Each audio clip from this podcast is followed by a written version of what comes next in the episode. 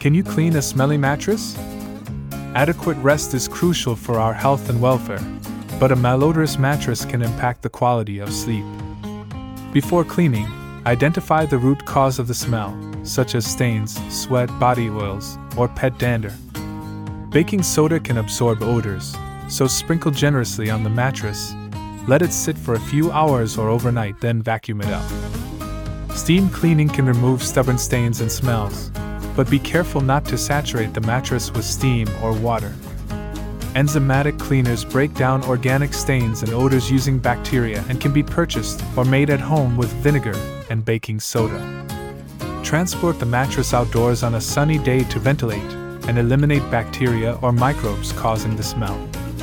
These tips, including baking soda, enzymatic cleaners, and steam cleaning, can get the mattress smelling fresh and clean once again.